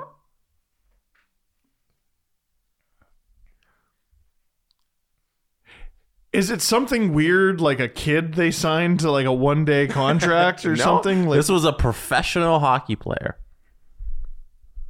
Uh, currently playing for the Nottingham Panthers in the EIHL. so he's he's playing in Nottingham. Yeah. Uh, for the Hurricanes uh, that year, zero goals, zero points. Four PIMs. Nice. Do you want me to I reveal have, it? I have no idea. Do you want me to reveal it? Sure. Jeremy Welsh. Uh, okay, sure. I vaguely remember the name. Probably, probably don't even. Probably not even the right person you're thinking about. Probably. Jeremy Welsh signed a one-year contract for 925 grand. So that's that is a, entry level amount of money. league min. But Jeremy Welsh signed this contract on April 7th. So towards the very end of the season. He's a college guy. And when you sign a contract at the end of the during the season, your cap hit is calculated in this weird way according to the CBA. So when your cap hit is calculated for one year contract signed after the start of the season, the cap hit must be your total season days divided by season days remaining times your signing bonus plus your base salary. So what the hell was his? So Jeremy Welsh has a cap hit of $17.945 million because the cap hit was only for a couple days within the rest of the season. Did they go over? so his the the money he made was only uh 832 500 925 plus his bonus which was 9 uh $92,000 500 so he made 925 Let's but go. the cap hit is 17.945 million dollars Wow. yeah I'll give you that calculation again so this is according to CBA So this would not apply to a player like Matthew Knies, who is gonna out of college sign like a multi-year deal. Right? Yes, this Yes. is for this is this is from Cap Friendly. Thank you, Cap Friendly, for these details. This is ha- if a player is signed to a one-year contract after the start of the NHL season, that contract is subject to a unique cap hit calculation. A notable aspect of the calculation is that the cap hit value is increased. So here's the calculation once again: the cap hit equals signing bonus times total season days divided by total season days remaining plus your base salary. They give an example. They did a calculation. They didn't use um, Jeremy uh, Welsh? Jeremy Welsh's, but they gave a fake example. Okay. So fake player Brogan Rafferty of the Vancouver Canucks. Let's go. Is that I assume it's fake? I have no idea. They just wrote it here. Signed a one-year ELC. Let's say on April second, twenty nineteen. Okay. The contract has a base salary of eight thirty two five hundred, Okay. a signing bonus of nine two five hundred. Which is standard. Yeah, it's nine two five. Yeah. you add it all together. Say on that on April second he signs it. There's four days remaining in the regular season. Okay. Cool. So to calculate his cap hit, you got to take the signing bonus, which is nine to five hundred, times one eighty six, which is the day of the season, divided by four, which is the days remaining, plus the signing bonus, or plus the base salary, which is 832 500 That'll give him a cap hit of $5.1 million. So this is all to just prevent like er, late season shenanigans. Exactly. So there is actually an example of this that I can remember. The difference was the Leafs did it in like late October, early November. Remember, we were at a Marlies game. Actually, we were at a um, like a Dangle Navy Marlies game where we took over a whole section. And while we were at the game, it was announced that the Leafs signed Roman Polak.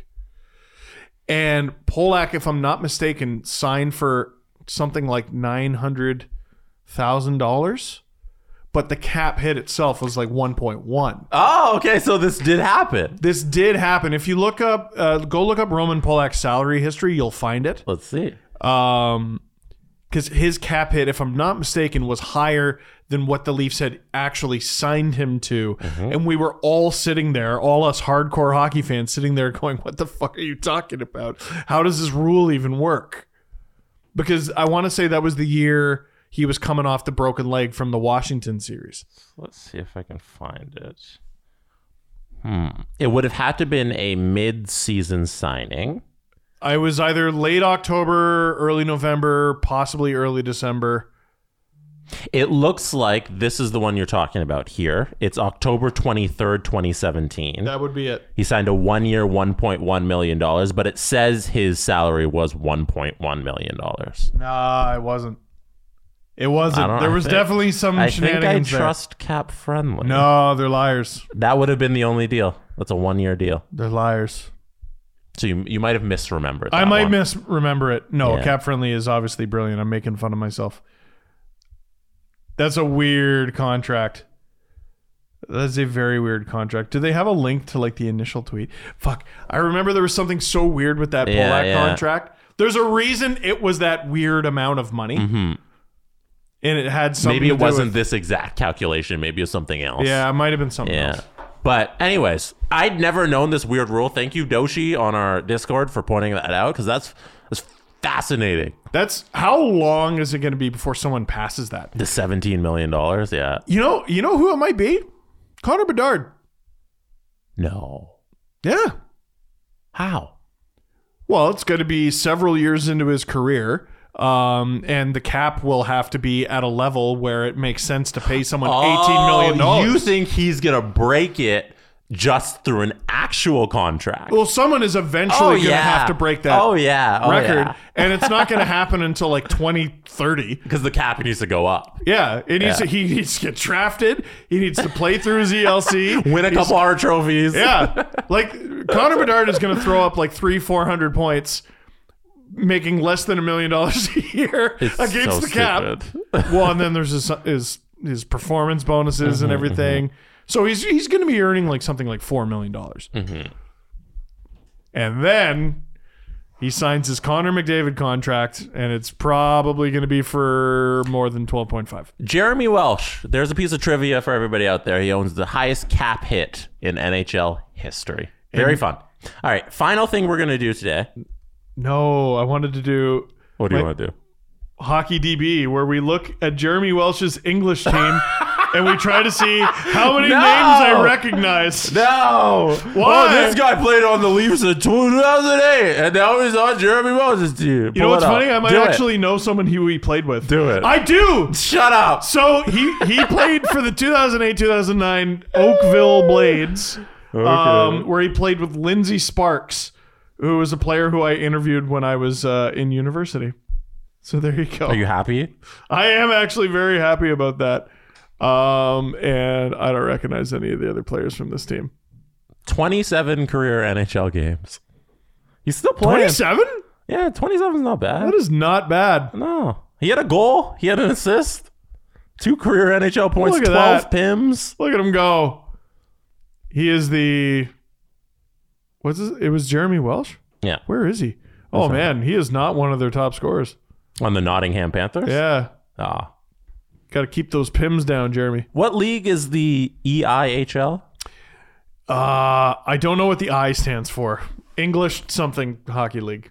Oh, that's like the English. or is it Elite International Hockey League? Well, yeah, Nottingham, right? So I Right, I right, want to say it's had several different names over the year, but I want to say they have teams in Wales, Scotland, Ireland. I got it here. So if you click the thing, the click on DB that says EI uh, HL, you, it goes to their the history. It is the British Elite Ice Hockey League, Oh, okay. uh, formed in 2003. This has only been around for a very short period of time. They have 10 teams.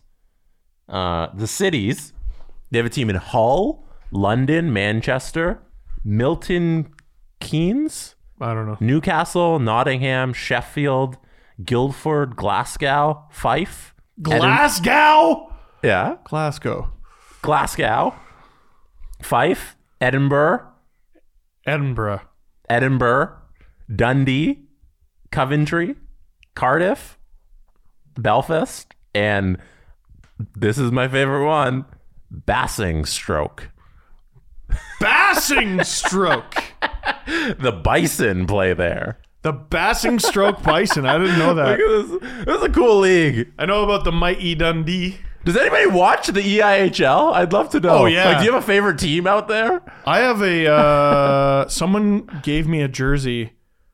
Manch what's the Manchester team called again? Uh, the Manchester Storm. That's who they are right now. They used to be the Manchester Phoenix. It might be the Manchester Storm. It's an it's an angry Scot no, no, it couldn't be. It's a it's a Scotsman Hmm. on it. He's got a it's black and purple and he's got a kilt.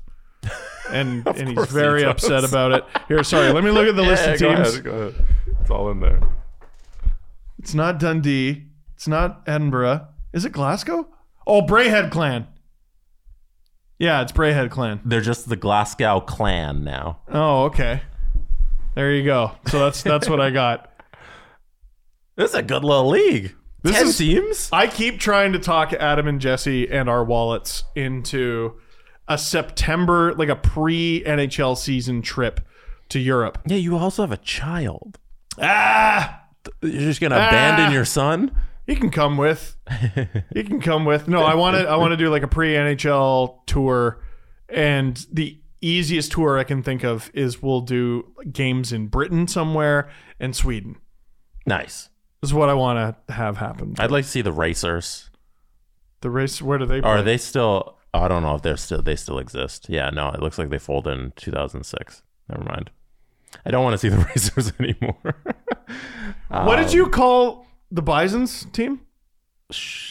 Bassing stroke? It's Bassing Stoke. No, oh, there's no R. You get you. What is a absolute, A git is it's like a dummy. Oh, Basically. I thought it was like somebody not from England, like a muggle. Oh, I don't. I don't think so. Like a muggle. like that's what they call people who aren't from the, the, the GB. Oh my god, Jesse, you're gonna kill me with that. Oh, I listed just all the cities that they've ever had, but some of them like so the Bassing Stoke Bison looks like it ended in 2009. I was about to say you listed more teams than the number you mentioned. Yeah, yeah. So Glasgow's still going, Guildford's still going, uh, Sheffield, Nottingham, Newcastle looks like it's over. 2011, Milton's over, Manchester's still going, London's not happening, Hull's not happening, Belfast is happening. Northern Ireland's got a team. That must be fun. The Belfast Giants, Oh, uh, you know who the head coach of the Belfast Giants is? Mike Mike Babcock. Go and look. Go and look. You might recognize the name. Uh, coach. I don't know if they have the coach listed here. Oh, they will. Hockey DB. Come Uh, on. No, They don't have it listed. No, I, Oh. have, I can Google it. It's Sheldon Keefe's brother. No way! Yeah. Sheldon Keefe's Damn. brother is the head coach of the uh, Belfast Giants. That's cool. Yeah, lots of NHLers have gone through there. Uh, uh, Theoren Fleury, I know, uh, played there. Yeah, a lot of guys. Oh, they do have it. Adam Keefe. Adam I Keefe. found it. Nice. That's his brother. Adam Keefe. Wow. Oh, he's a good player. I used to play for them.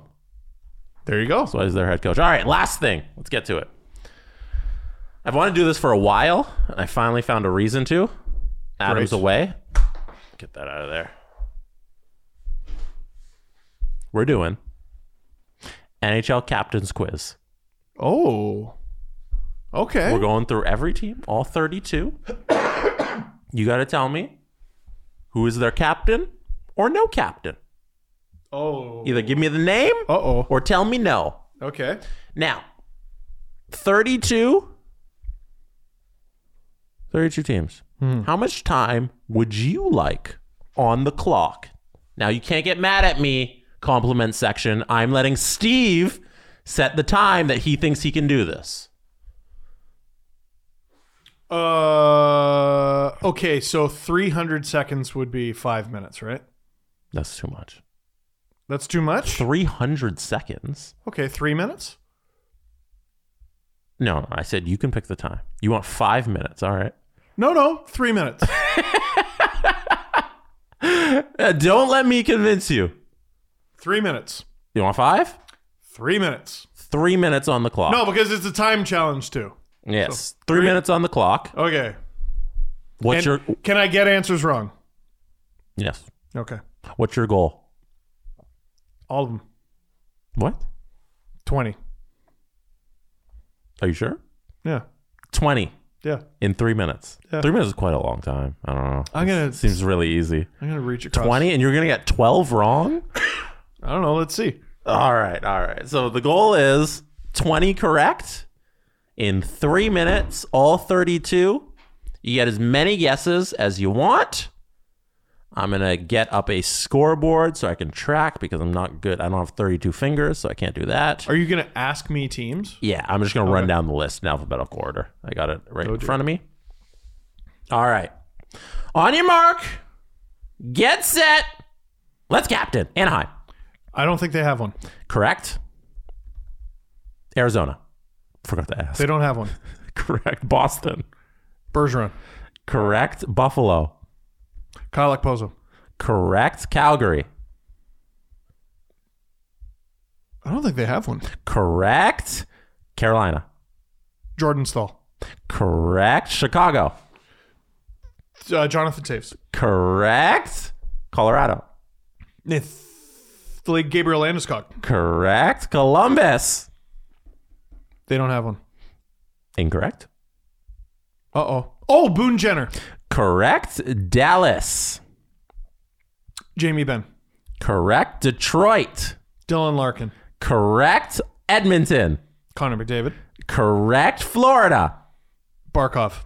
Correct. Los Angeles. Kopitar. Correct. Minnesota. They don't have one. Incorrect. Captain of the Minnesota Wild? Yeah. No.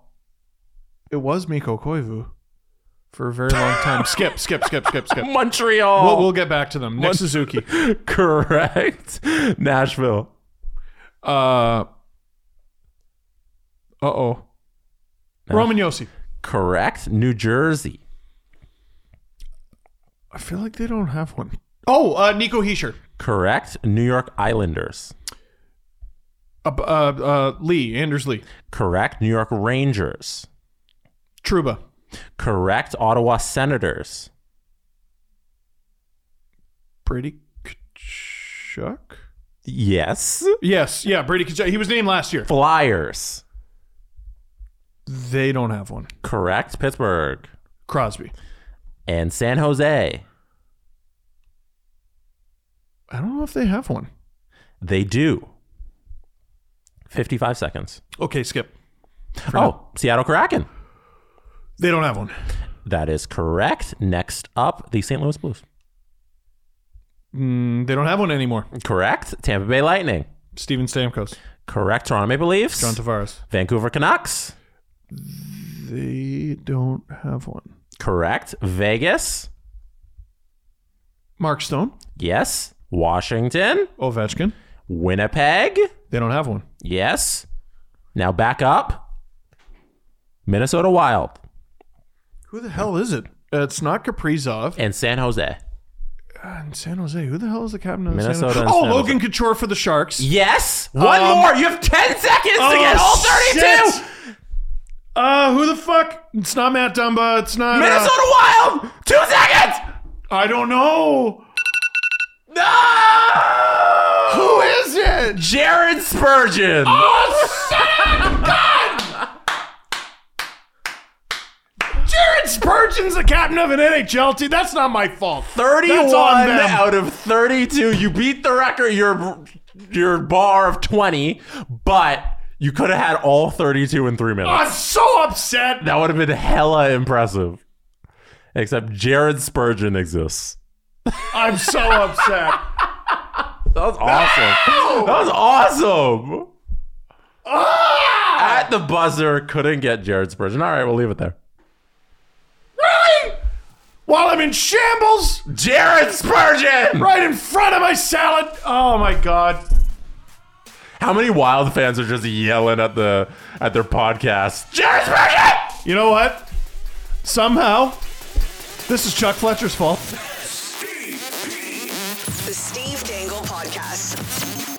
By Sports Interaction.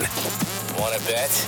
Follow the guys on Twitter at Steve underscore Dangle, at Adam W Y L D E, and at Jesse Blake. Connection complete.